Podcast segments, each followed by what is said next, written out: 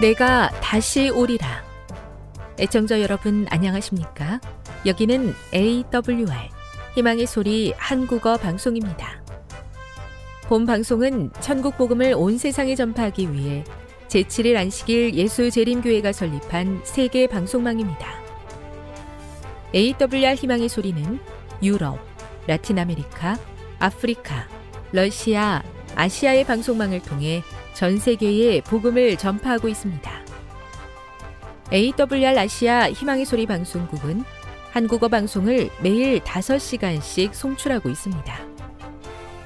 희망의 소리 방송은 인터넷과 스마트폰을 통해서도 언제나 청취하실 수 있습니다. 들으실 수 있는 인터넷 주소는 awr.org입니다. 유튜브로는 AWR 코리아로 검색하시면 됩니다. 이 시간 희망의 소리 한국어 방송과 함께 보람있고 유익한 시간 되시기 바랍니다. 내가 다시 오리라. 여기는 AWR 희망의 소리 한국어 방송입니다. 주파수 안내입니다. 괌에서 송출하는 우리 방송은 한국 표준시로 새벽 1시 30분에 11,955kHz로 새벽 2시 30분에 15,530kHz로 새벽 5시에 9,700kHz로 3회에 걸쳐 송출하고 있습니다. 스리랑카에서 송출하는 우리 방송은 한국 표준시로 새벽 4시에 9,765kHz로 우즈베키스탄에서는 밤 9시에 15,530kHz로 타지키스탄에서는 밤 9시에 15,515kHz로 각각 1시간씩 방송하고 있습니다. 애청자 여러분의 많은 청취 바랍니다.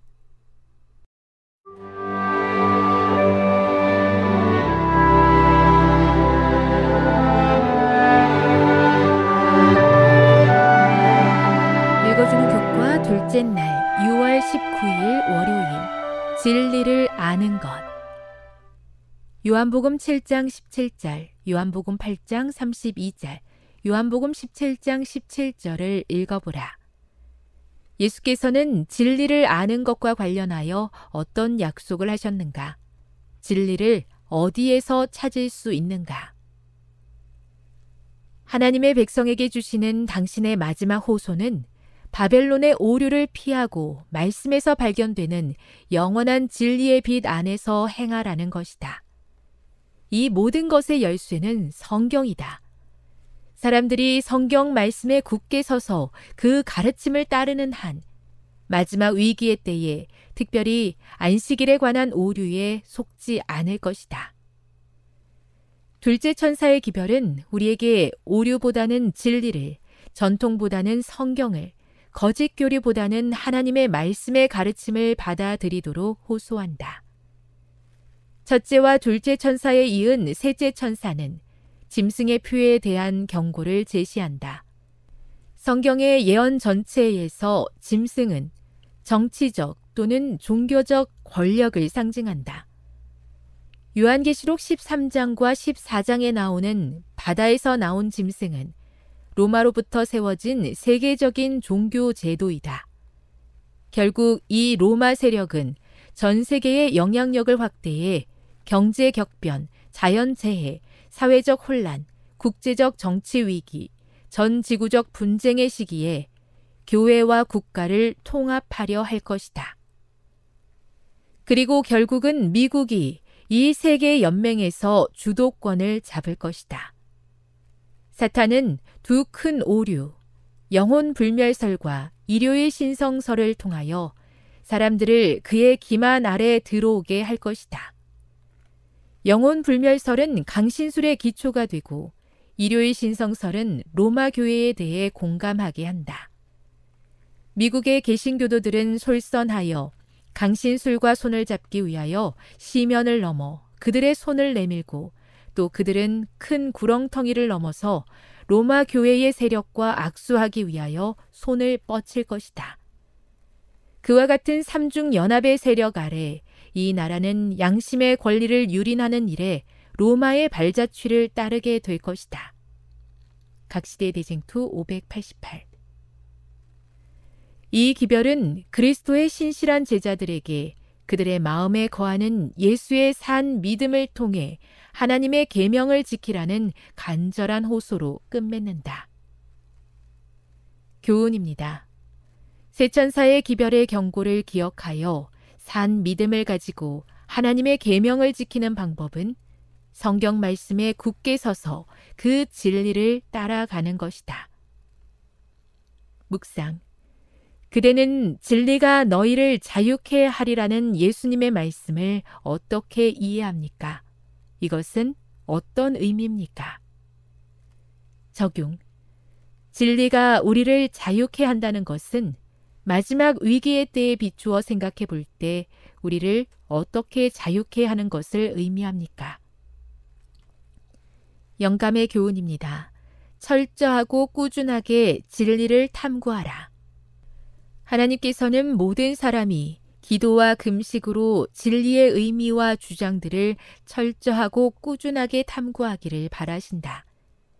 신자들은 무엇이 진리를 이루고 있는지에 대하여 추측과 분명치 않은 견해에 머물러 있어서는 안 된다.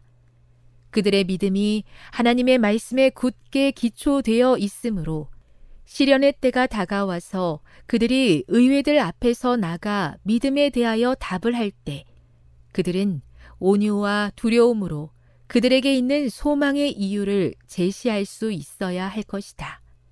교회 증언 5권 708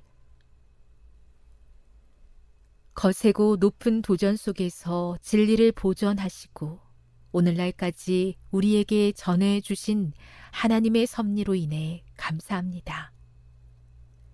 생명을 주는 말씀인 진리의 소중함을 기억하여 하나님의 진리를 사랑하고 그 위에 굳게 서도록 믿음을 더해 주옵소서.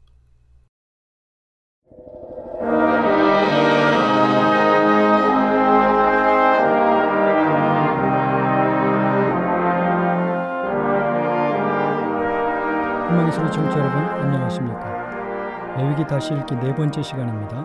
오늘은 소제에 대한 말씀을 나누겠습니다. 레위기의 다섯 제사 중에 유일하게 피 없이 드리는 제사가 소제입니다. 소제는 죽음, 고기, 피가 없는 제사로서 이미 체결된 언약에 대한 충성과 헌신의 의미로 드리는 선물입니다. 야곱이 에서를 위해 준비한 예물과 솔로몬이 봉신 왕들로부터 받은 조공이 이 용어에 사용되었습니다. 두려움을 가지고 노염을 달래기 위해서가 아니라 이미 체결된 언약 관계 안에서 주인으로부터 받은 혜택과 보호와 이익을 인식하고 감사함으로 드리는 헌신의 표였습니다. 소재와 전제는 번제와 화목제에 항상 동반되는 제사입니다. 즉 번제나 화목제에 뒤따르는 제사였습니다. 창세기 18장에서 아브라함이 떡과 우유와 버터를 손님을 위하여 송아지를 잡는 고기와 함께 대접합니다. 처음에 아브라함은 하늘에서 오신 주님인 줄 몰랐으마, 몰랐지만 결국 아브라함은 제사를 드린 것이었습니다. 소재는 속죄와는 상관이 없습니다. 대속의 의미는 소재에 없습니다. 매일의 양식을 공급하시는 분께 영예와 사랑을 나타내는 방법으로 주님과 적극적인 관계를 표현하는 제사입니다. 속죄 다음에는 헌신이 뒤따르는데 소재가 그것입니다. 소재는 기본적인 음식인 곡물로 구성된 간단한 선물의 개념을 가집니다. 그 중에 일부를 번제단에 올려놓고 태우는데 여호와께 향기로운 냄새 곧 흠양하는 음식 선물입니다. 한편 소재는 가난한 사람들을 위한 속죄제의 기능을 하기도 합니다. 짐승을 희생물로 드릴 능력이 없는 가난한 사람이라 할지라도 소재에 쓰이는 고운 가루로 속죄제를 드릴 수 있었습니다. 고운 가루와 기름과 유향을 섞고 소금을 쳐서 드리는 제사가 소재입니다. 누룩과 꿀은 넣을 수 없었습니다. 굽지 않고 가루채로 드릴 수도 있었고 오븐에 굽거나 속세에 굽거나 솥에 삶아서 드릴 수도 있었습니다. 소재물은 상하거나 오염되지 않는 것이어야 했는데, 즉 최상의 것을 하나님께 드림으로 하나님의 간합하심에 대한 충성과 헌신을 나타내는 것이었습니다. 또한 소재물은 하나님의 풍성한 선하심을 명백히 증거하는 기념물이었습니다. 풍성히 주신 것 중에서 감사를 표현하는 약간의 증표를 요청하신 것입니다. 이 교환이 하나님과 그분의 백성 사이의 언약 관계의 정수입니다. 소재 종류로는 첫 번째 가루채로 드린 것이 있었고 즉 날것으로 두 번째는 오븐에 구운 소재 세 번째는 번철에 구운 소재 네 번째는 솥에 삶은 소재가 있었습니다. 요리를 안 한 소재로서는 제사장은 기름이 부어진 고운 가루 한 줌을 취하여 유황을 취하여 기념물로 단위에 불살합니다. 이것이 여호와께 향기로운 냄새의 화제로서 매우 중요했습니다. 부분을 드리지만 전부를 드린다는 의미를 담고 있습니다. 전체를 담아 드리는 부분의 제물이 하나님을 기쁘시게 하는 향기로운 제사가 되었습니다. 그 나머지는 제사장에게 속하게 되며 제사장은 그것을 먹습니다. 제사장의 몫을 가리켜 여호와 앞에 지극히 거룩한 것이라고 했습니다. 그것은 여호와께 구별된다는 것을 의미합니다. 제사장이 먹음으로 하나님께 간합되었음을 나타냅니다. 제사장이 먹는 것은 하나님 앞에서 얼마나 신성한 것임을 보여줍니다. 밭에서 난 곡식 중에서 최고의 것은 자신이 가지고 있으면 안 되고 하나님께 가져와야 했습니다. 요리한 소재로는 예배자가 고운 가루를 기름에 섞어서 화독에 구운 무교병이나 무교 전병을 가져오거나 또는 고운 가루에 기름을 섞어 번철에 붙인 후에 조각을 나누어 가져오거나 고운 가루에 기름을 섞어 솥에 삶아서 제사장에게 가져오면 제사장은 그 중에 일부를 기념물로 취하여 번제단에 가져가 불사르는데 여호와께 향기로운 냄새의 화제입니다. 그리고 남은 것은 제사장에게 돌릴 것이니 이는 여호와 앞에 지극히 거룩한 것이었습니다. 이것이 제사장 가문의 양식이 되었습니다. 만일 제사장이 소재를 드리면 어떻게 됩니까? 그것도 일부만 태우고 나머지는 제사장이 다시 가져갑니까? 아닙니다. 제사장의 소재는 전부 다 단에 올려 태워야 했습니다. 소재는 기념물로서 기억하라는 의미가 있습니다. 첫 번째 고운 가루입니다. 이것은 그리스도의 육체적인 고난을 상징합니다. 짐승뿐만 아니라 떡도 그리스도를 예표합니다. 나는 생명의 떡이라고 말씀하셨습니다. 떡은 그분의 육체를 상징합니다. 요한복음 6장 51절에 나는 하늘로서 내려온 산떡이니 사람이 이 떡을 먹으면 영생하리라. 나, 나의 줄 떡은 곧 세상의 생명을 위한 내 살이로다 하시니라. 하늘로서 내려온 떡은 이스라엘을 광야에서 먹인 만나를 가리키는 것입니다. 약간의 만나를 담은 항아리가 징표로서 법계 안에 보관되었습니다. 떡이 그리스도의 몸이라는 개념은 최후의 만찬에서 더욱 분명해집니다. 떡을 먹고 잔을 마심으로 우리의 삶의 그리스도를 받아들인다는 선언이며 신인 교통을 통하여 하나님이 우리를 그리스도의 생명으로 조성하신다는 의미입니다. 그래서 이제는 내 안에 내가 아니라 그리스도가 사신다는 갈라디아 2장 20절의 선언이 가능해지는 것입니다. 떡을 만드는 재료인 곡물의 제사인 소재는 떡이 그리스도의 몸이고 그리스도는 생명의 떡이라는 기, 것을 기본 개념으로 하고 있습니다. 고운 가루는 가장 미세하게 빻은 것이어야 했습니다. 겨와 알갱이가 없는 상태로 상하지 않은 것이어야 했습니다. 농부가 땅을 갈아서 미랄을 심고 미랄이 썩고 죽으면 싹시 싹시 트고 이삭이 되어 곡식이 됩니다. 수확기가 되면 추수를 하고 도리개로 두들겨 타작을 합니다. 방앗간에서 돌로 곡식을 가루로 빻고 거친 가루가 미세하고 고운 가루로 고르게 되기까지 세밀하게 채로 칩니다. 게다가 반죽까지 하겠다고 하면 힘센 손으로 반죽하고 찌르고 내리쳐야 했습니다. 불로 굽는데 석쇠에 구우면 불이 직접 반죽에 닿았습니다. 소재는 십자가에서 예수님의 육체가 어떻게 되었는지를 보여줍니다. 겟세만의 고뇌, 그분의 피범벅이 된 얼굴, 피의 침례를 받아 하나님의 자비가 없는 저주의 공의가 내리침으로 그분의 모세 혈관이 터지고 그분의 육체가 산산이 부서지는 모습을 말해주고 있는 것입니다. 이렇듯 고운 가루는 생명의 떡이신 예수님께서 때에 따라 받으신 고난, 그분의 모든 고난의 과정을 견디신 인내를 상징하며 미세한 가루로 나오기까지 거칠거나 맺힌 것이나 덜 연단된 것이 없는 그리스도의 무구한 생애와 고결한 성품을 상징합니다. 또한 성도들의 으깨어지고 연마되어 고운 가루에 거침이 없는 품성으로 나타나야 할 것을 상징하기도 합니다. 기름과 유황, 기름은 성령을 상징합니다. 고운 가루에 섞고 무교전병에 붓는 기름은 등잔용 연료용 기름과는 조금 달라서 섞이면서 부드럽게 하는 역할을 합니다. 성령의 부드럽게 하시고 위로하시는 상, 사역을 상징합니다. 사도행전 10장 38절에 하나님이 나사렛 예수에게 성령과 능력을 기름 붓듯 하셨으며 사무엘이 다윗에게 기름을 부으며 여호와의 신에 크게 감동되었습니다. 기름은 기쁨을 상징하기도 합니다. 이사야 61장 3절에 희락의 기름으로 슬픔을 대신하며 잠언 27장 9절에 기름과 향이 사람의 마음을 즐겁게 하나니 유황은 재물이 태워질 때 나는 즐겁지 않은 냄새를 덮어버리는 향기를 내는 나무진을 굳힌 고무의 형태로 태워질 때 향기가 났습니다. 기름과 함께 기쁨과 즐거움을 상징하는 것입니다. 소재에 넣어서는 안 되는 것은 누룩과 꿀이었습니다. 처음 익은 첫 열매를 감사를 표하기 위해 드릴 때는 누룩, 누룩이나 꿀을 넣을 수 있었, 있었지만 그것이라 할지라도 단의 화제로 드릴 때 드리는 제물에는 결코 누룩과 꿀을 넣어서는 안 되었습니다. 누룩은 긍정적인 긍정적인 측면에서는 누가복음 13장 21절에 천국은 마치 가루 서말에 넣어 전부 부풀게 하는 누룩과 같도다. 그래서 이 누룩은 침투 능력과 영향력과 성장을 의미합니다.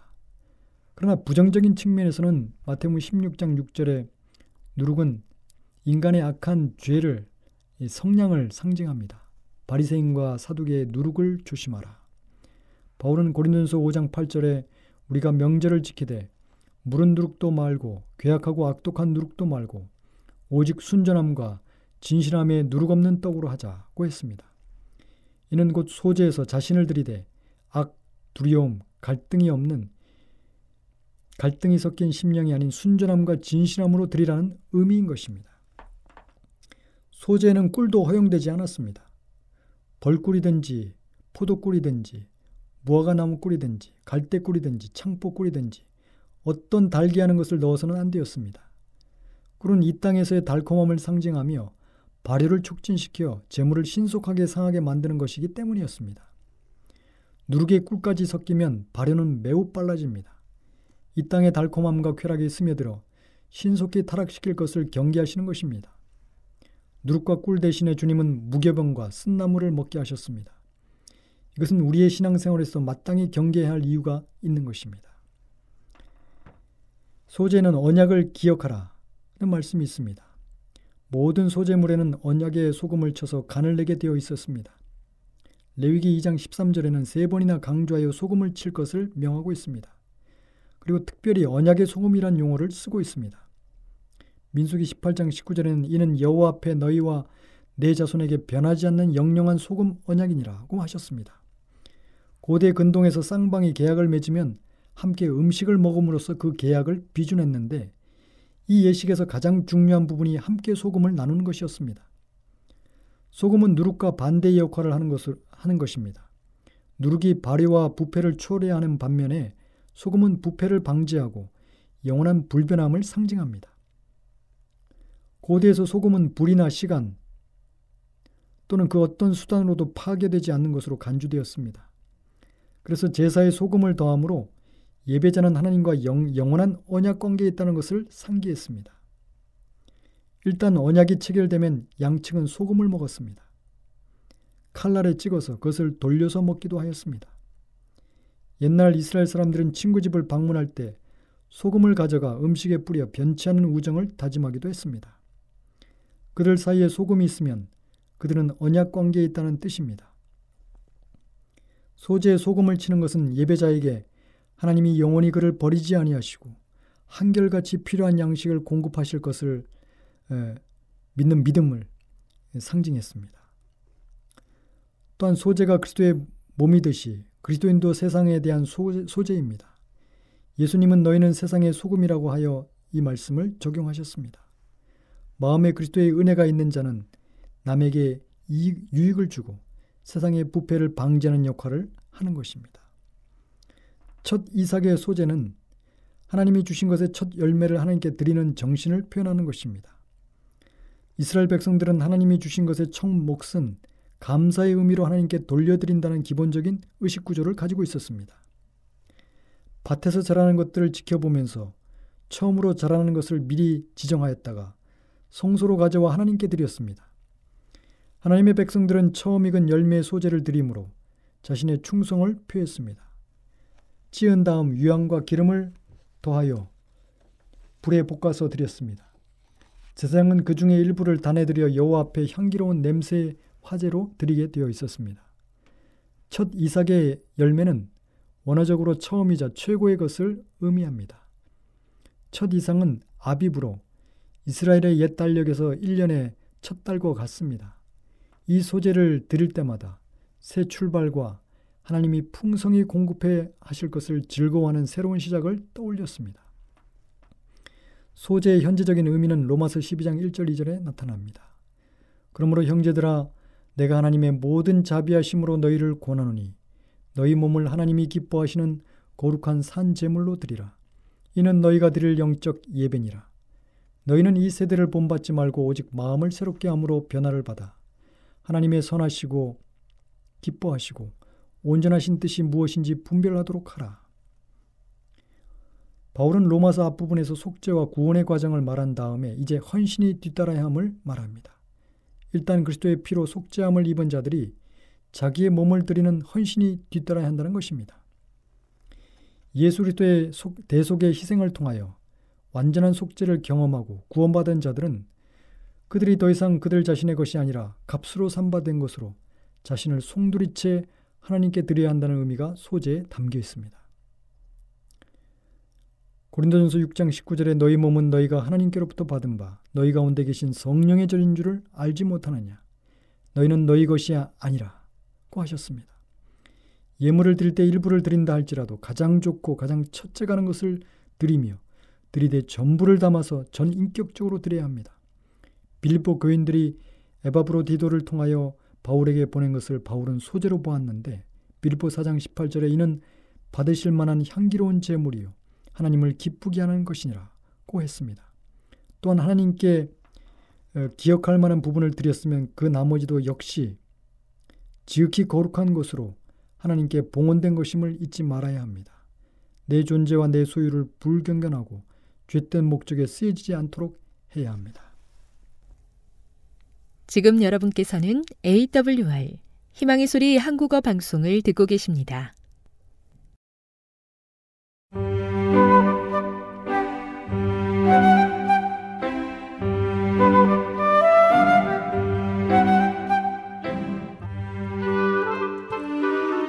늘 주님이 함께하여 주심에 감사하는 마음으로 이 시간 건강한 생활의 지혜 준비했습니다.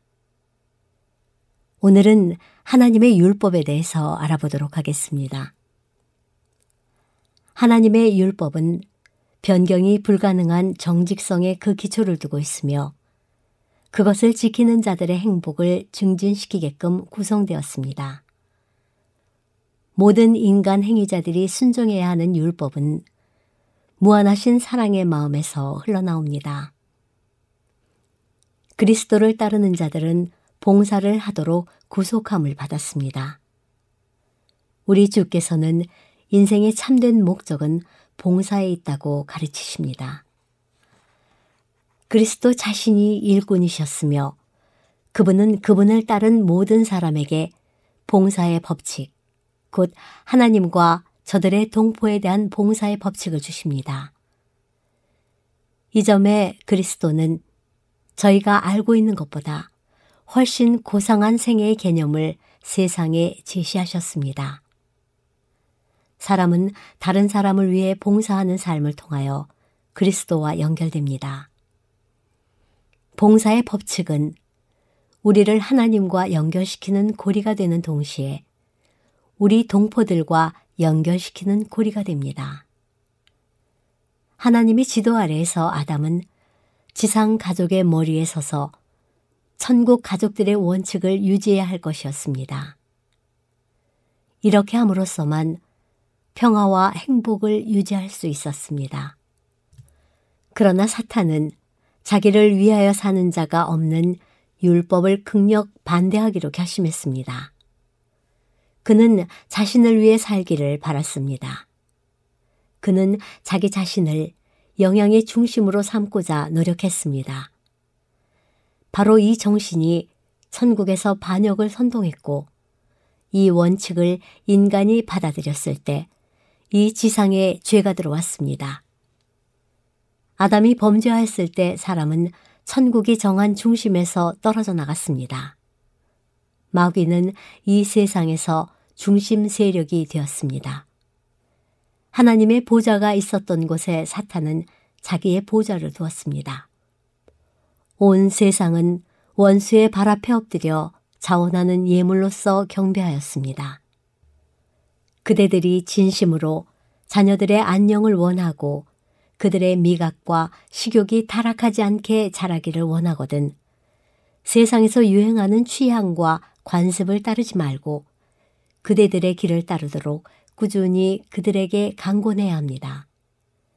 자녀들이 이 세상에서 쓸모있는 사람이 되고 영광의 왕국에서 영원한 상급을 받기를 원하거든 이 세상의 습관을 따르는 대신에 천연과 계시에 나타난 하나님의 율법들에 순종하도록 그들을 가르쳐야 합니다.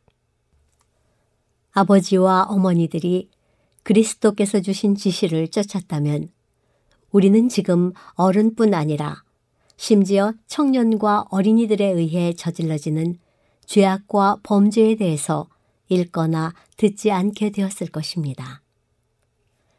사회의 악한 상태는 부모들이 이 교훈을 무시하고 자녀들에게 하나님의 거룩한 계명을 존중하고 존귀케 하도록 훈련시키고 교육하기를 소홀히 했기 때문에 존재합니다. 심지어 종교 교사들도 품성을 측정하는 거룩한 표준을 제시하는 데 실패했습니다. 왜냐하면 그들은 하나님께서 주신 계명, 거룩하고 의롭고 선한 계율들 모두를 존중하기를 그쳤기 때문입니다. 사람들이 자신들의 생각과 조화되게 표준을 세우는 책임을 스스로 떠맡았기에 여호와의 율법은 능욕을 당했습니다. 그토록 죄악이 많고 널리 퍼진 이유가 그 때문이며 우리 시대가 노아와 롯의 때와 같이 되어가고 있는 것은 그 때문입니다. 도덕법과 하나님께서 물리적 세계에 세우신 법칙 사이에는 밀접한 관련이 있습니다. 만일 사람들이 하나님의 율법을 순종하고 생활 속에서 그 열 가지 계율에 순종한다면 그것이 가르치고 있는 의의 원칙들은 그릇된 습관들을 막아주는 안전장치가 될 것입니다. 그러나 왜곡된 식욕의 방종을 통하여 그들의 덕성이 감퇴되어 온 것처럼 그들은 그들 자신의 부도덕한 행습들과 물리적 법칙을 거부함으로 약해졌습니다. 우리가 도처에서 목격하는 고통과 노쇠, 세상을 홍수처럼 뒤덮고 있는 기형, 질병, 그리고 전응은 하나님의 도덕법과 그분께서 우리 안에 심으셨던 법칙을 순종했다면 이루어졌을 것과 비교해 볼 때 나병원을 방불케 합니다. 이런 법칙들을 지속적으로 범하여 사람은 에덴에서의 범법으로 초래된 그 해악들을 악화시켰습니다. 그리스도인은 다른 사람들에게 유익한 사람이 되어야 합니다. 그와 같이 하여 그 자신이 유익을 받게 됩니다. 남을 윤택하게 하는 자는 윤택하여 지리라. 이것이 하나님의 공급의 법칙. 끊임없이 순환하여 영속적으로 그 근원으로 돌아가는 대양의 물들처럼 계속 흘러가도록 하나님께서 계획하신 법칙입니다. 이 법칙을 성취하는 데에 그리스도인 사명의 능력이 있습니다. 하나님의 섭리 가운데 우리의 물리적 존재를 다스리는 법칙과 그것들을 범할 때 받는 형벌은 너무도 명백하게 제시되어 지성적인 존재들은 그것들을 이해할 수 있습니다. 모든 사람은 이 주제를 연구하고 천연계 법칙에 조화되게 살 매우 엄숙한 의무가 있습니다. 건강 원칙들의 관심을 환기시켜야 하며 대중은 그것들을 살피도록 마음의 깊은 감동을 받아야 합니다.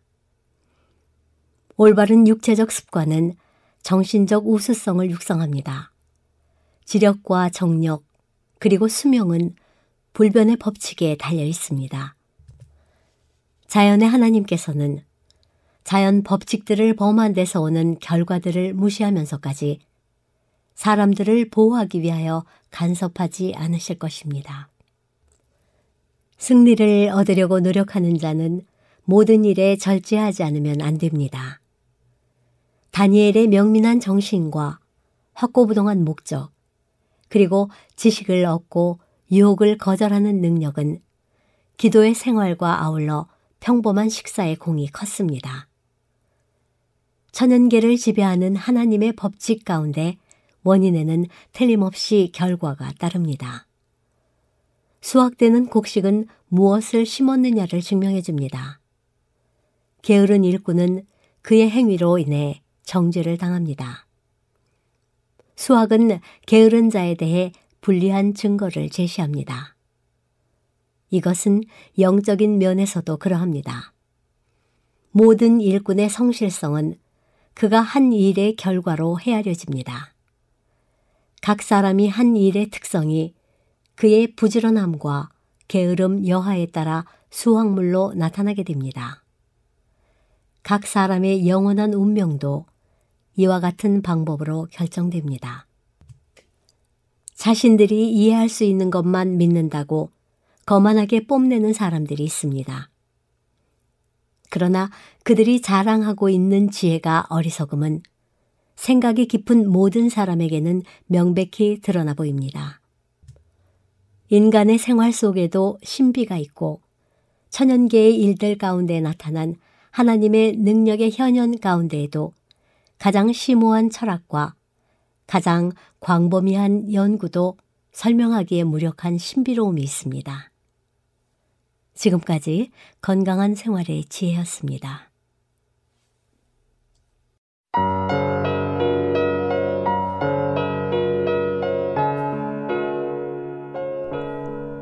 빌립보서 3장 1절 하나님께로부터 난 의. 끝으로 나의 형제들아 주 안에서 기뻐하라. 너희에게 같은 말을 쓰는 것이 내게는 수고로움이 없고 너희에게는 안전하니라. 개들을 삼가고 행악하는 자들을 삼가고 몸을 상해하는 일을 삼가라. 하나님의 성령으로 봉사하며 그리스도 예수로 자랑하고 육체를 신뢰하지 아니하는 우리가 곧 할례파라. 그러나 나도 육체를 신뢰할 만하며 만일 누구든지 다른 이가 육체를 신뢰할 것이 있는 줄로 생각하면 나는 더욱 그러하리니 나는 8일 만에 할례를 받고 이스라엘 족속이요 베냐민 지파요 히브리인 중에 히브리인이요 율법으로는 바리새인이요 열심으로는 교회를 박해하고 율법의 의로는 흠이 없는 자라. 그러나 무엇이든지 내게 유익하던 것을 내가 그리스도를 위하여 다 해로 여길 뿐더러 또한 모든 것을 해로 여김은 내 주 그리스도 예수를 아는 지식이 가장 고상하기 때문이라.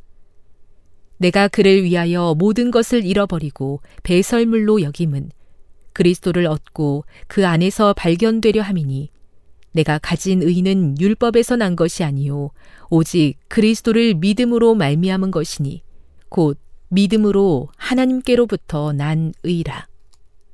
내가 그리스도와 그 부활의 권능과 그 고난의 참여함을 알고자 하여 그의 죽으심을 본받아 어떻게 해서든지 죽은 자 가운데서 부활에 이르려 하노니 내가 이미 이루었다 함도 아니요 온전히 이루었다 함도 아니라 오직 내가 그리스도 예수께 잡힌 바 된 그것을 잡으려고 달려가노라. 형제들아 나는 아직 내가 잡은 줄로 여기지 아니하고 오직 한 일, 즉 뒤에 있는 것은 잊어버리고 앞에 있는 것을 잡으려고 표대를 향하여 그리스도 예수 안에서 하나님이 위에서 부르신 부름의 상을 위하여 달려가노라. 그러므로 누구든지 우리 온전히 이룬 자들은 이렇게 생각할지니 만일 어떤 일에 너희가 달리 생각하면 하나님이 이것도 너희에게 나타내시리라. 오직 우리가 어디까지 이르렀든지 그대로 행할 것이라. 우리의 시민권은 하늘에. 형제들아, 너희는 함께 나를 본받으라. 그리고 너희가 우리를 본받은 것처럼 그와 같이 행하는 자들을 눈여겨보라. 내가 여러 번 너희에게 말하였거니와 이제도 눈물을 흘리며 말하노니 여러 사람들이 그리스도의 십자가의 원수로 행하느니라. 그들의 마침은 멸망이요. 그들의 신은 배요. 그 영광은 그들의 부끄러움에 있고 땅의 일을 생각하는 자라. 그러나 우리의 시민권은 하늘에 있는지라. 거기로부터 구원하는 자, 곧 주 예수 그리스도를 기다리노니. 그는 만물을 자기에게 복종하게 하실 수 있는 자의 역사로 우리의 낮은 몸을 자기 영광의 몸의 형체와 같이 변하게 하시리라. 빌립보서 4장 1절 그러므로 나의 사랑하고 사모하는 형제들, 나의 기쁨이요 면류관인 사랑하는 자들아, 이와 같이 주 안에 서라. 권면 내가 유오디아를 권하고 순두개를 권하노니 주 안에서 같은 마음을 품으라. 또 참으로 나와 멍해를 같이 한 내게 구하노니 복음에 나와 함께 힘쓰던 저 여인들을 돕고 또한 글레멘드와 그 외에 나의 동역자들을 도우라. 그 이름들이 생명책에 있느니라. 주 안에서 항상 기뻐하라. 내가 다시 말하노니 기뻐하라. 너희 관용을 모든 사람에게 알게 하라. 주께서 가까우시니라. 아무것도 염려하지 말고 다만 모든 일에 기도와 간구로 너희 구할 것을 감사함으로 하나님께 아뢰라. 그리하면 모든 지각에 뛰어난 하나님의 평강이 그리스도 예수 안에서 너희 마음과 생각을 지키시리라. 끝으로 형제들아, 무엇에든지 참되며, 무엇에든지 경건하며, 무엇에든지 오르며, 무엇에든지 정결하며, 무엇에든지 사랑받을 만하며, 무엇에든지 칭찬받을 만하며, 무슨 덕이 있든지, 무슨 기림이 있든지 이것들을 생각하라. 너희는 내게 배우고 받고 듣고 본바를 행하라. 그리하면 평강의 하나님이 너희와 함께 계시리라. 빌립보 사람들의 선물. 내가 주 안에서 크게 기뻐함은 너희가 나를 생각하던 것이 이제 다시 싹이 남이니 너희가 또한 이를 위하여 생각은 하였으나 기회가 없었느니라. 내가 궁핍함으로 말하는 것이 아니니라. 어떠한 형편에든지 나는 자족하기를 배웠노니 나는 비천에 처할 줄도 알고 풍부에 처할 줄도 알아. 모든 일, 곧 배부름과 배고픔과 풍부와 궁핍에도 처할 줄 아는 일체의 비결을 배웠노라. 내게 능력 주시는 자 안에서 내가 모든 것을 할 수 있느니라. 그러나 너희가 내 괴로움에 함께 참여하였으니 잘하였도다.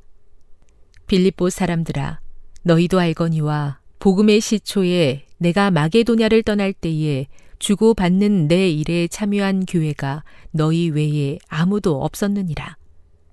데살로니가에 있을 때에도 너희가 한 번뿐 아니라 두 번이나 나의 쓸 것을 보내었도다. 내가 선물을 구함이 아니요 오직 너희에게 유익하도록 풍성한 열매를 구함이라. 내게는 모든 것이 있고 또 풍부한지라. 에바브로디도 편에 너희가 준 것을 받음으로 내가 풍족하니 이는 받으실 만한 향기로운 제물이요 하나님을 기쁘시게 한 것이라. 나의 하나님이 그리스도 예수 안에서 영광 가운데 그 풍성한 대로 너희 모든 쓸 것을 채우시리라. 하나님, 곧 우리 아버지께 세세 무궁하도록 영광을 돌릴지어다. 아멘. 끝 인사. 그리스도 예수 안에 있는 성도에게 각각 문안하라. 나와 함께 있는 형제들이 너희에게 문안하고 모든 성도들이 너희에게 문안하되 특히 가이사의 집 사람들 중 몇이니라. 주 예수 그리스도의 은혜가 너희 심령에 있을지어다.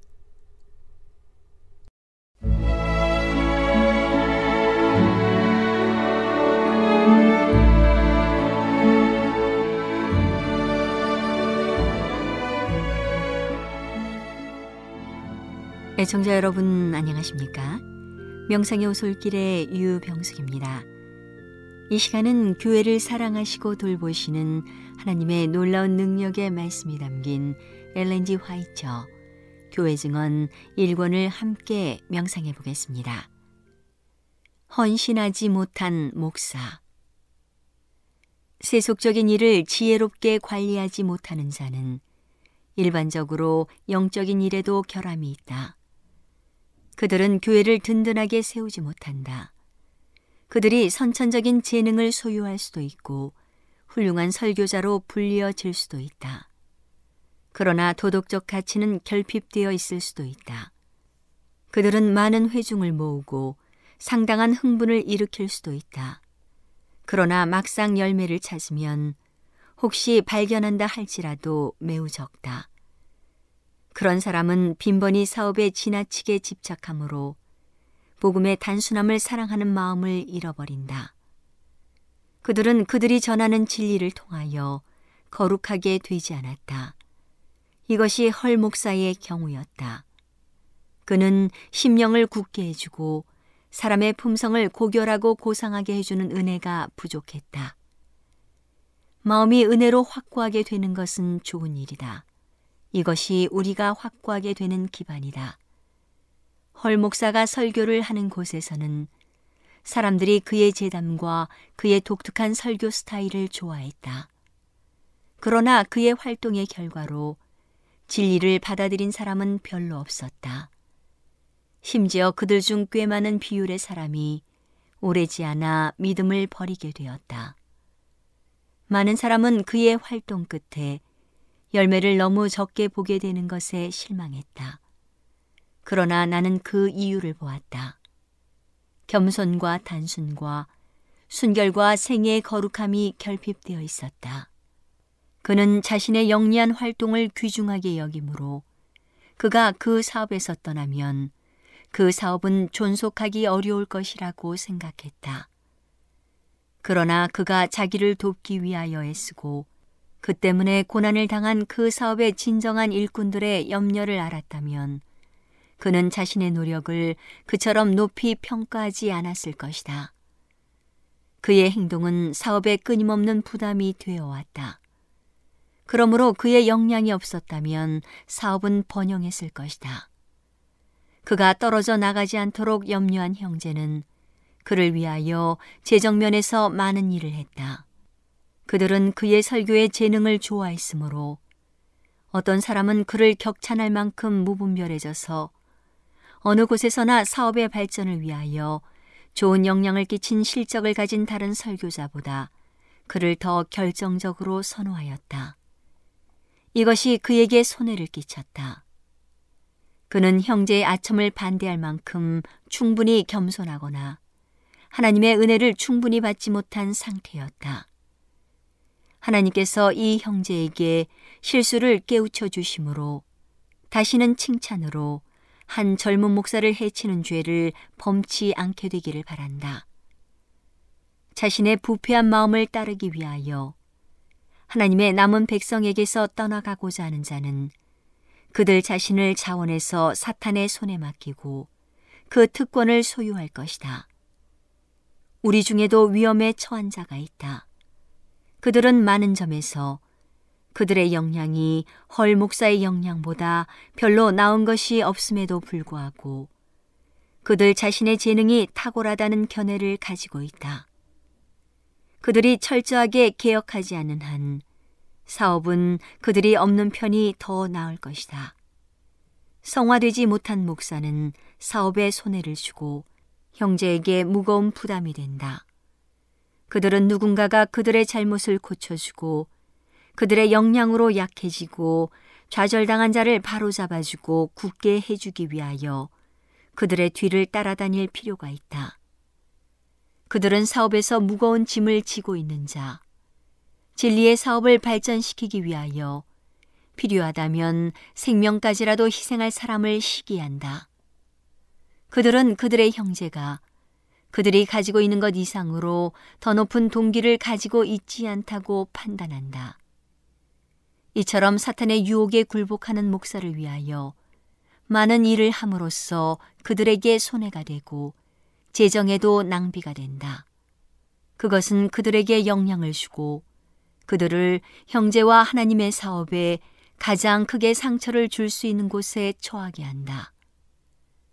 나는 우리의 위치의 확실함과 하나님의 말씀의 영감에 대하여 나타낸 의심이 많은 사람이 상상하는 것과는 전혀 다른 요인에서 나오는 것임을 보았다. 이런 어려움은 성경이나 우리의 믿음의 증거에 의해서라기보다 그들 자신의 마음에 의하여 생긴다. 하나님의 말씀의 요구는 그들의 성화되지 못한 본성이 감당하기에 너무도 까다롭다. 육신의 생각은 하나님과 원수가 되나니 이는 하나님의 법에 굴복치 아니할 뿐 아니라 할 수도 없음이라. 육신적 마음에서 나온 생각이 믿음의 통로를 통하여 받은 하나님의 은혜에 거룩하게 하는 감화에 의하여 제지받고 굴복되지 않으면 마음의 생각이 순결하고 거룩해지지 않는다. 하나님의 말씀에서 밝혀진 구원의 조건은 합리적이고 분명하고 적극적이며 하나님의 뜻과의 완전한 일치, 마음과 생애의 순결 바로 그것이다. 우리는 육신의 정욕과 함께 자아를 십자가에 못 박아야 한다. 우리는 육체와 영의 온갖 더러운 것에서 스스로를 깨끗하게 하고 하나님을 두려워하는 가운데 거룩함을 이루어야 한다. 오늘은 교회를 사랑하시고 돌보시는 하나님의 놀라운 능력의 말씀이 담긴 엘렌지 화이처 교회 증언 1권을 함께 명상해 보았습니다. 명상의 오솔길이었습니다.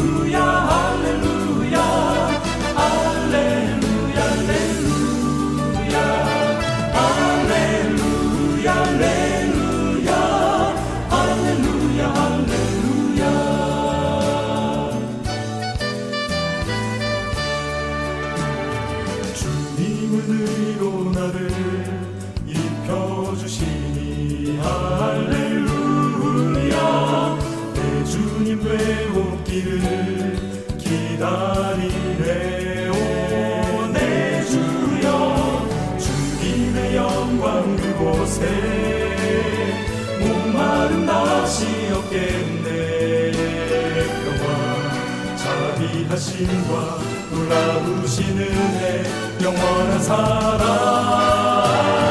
내 영혼 주인 되시는 그리스도 예수. 주 십자가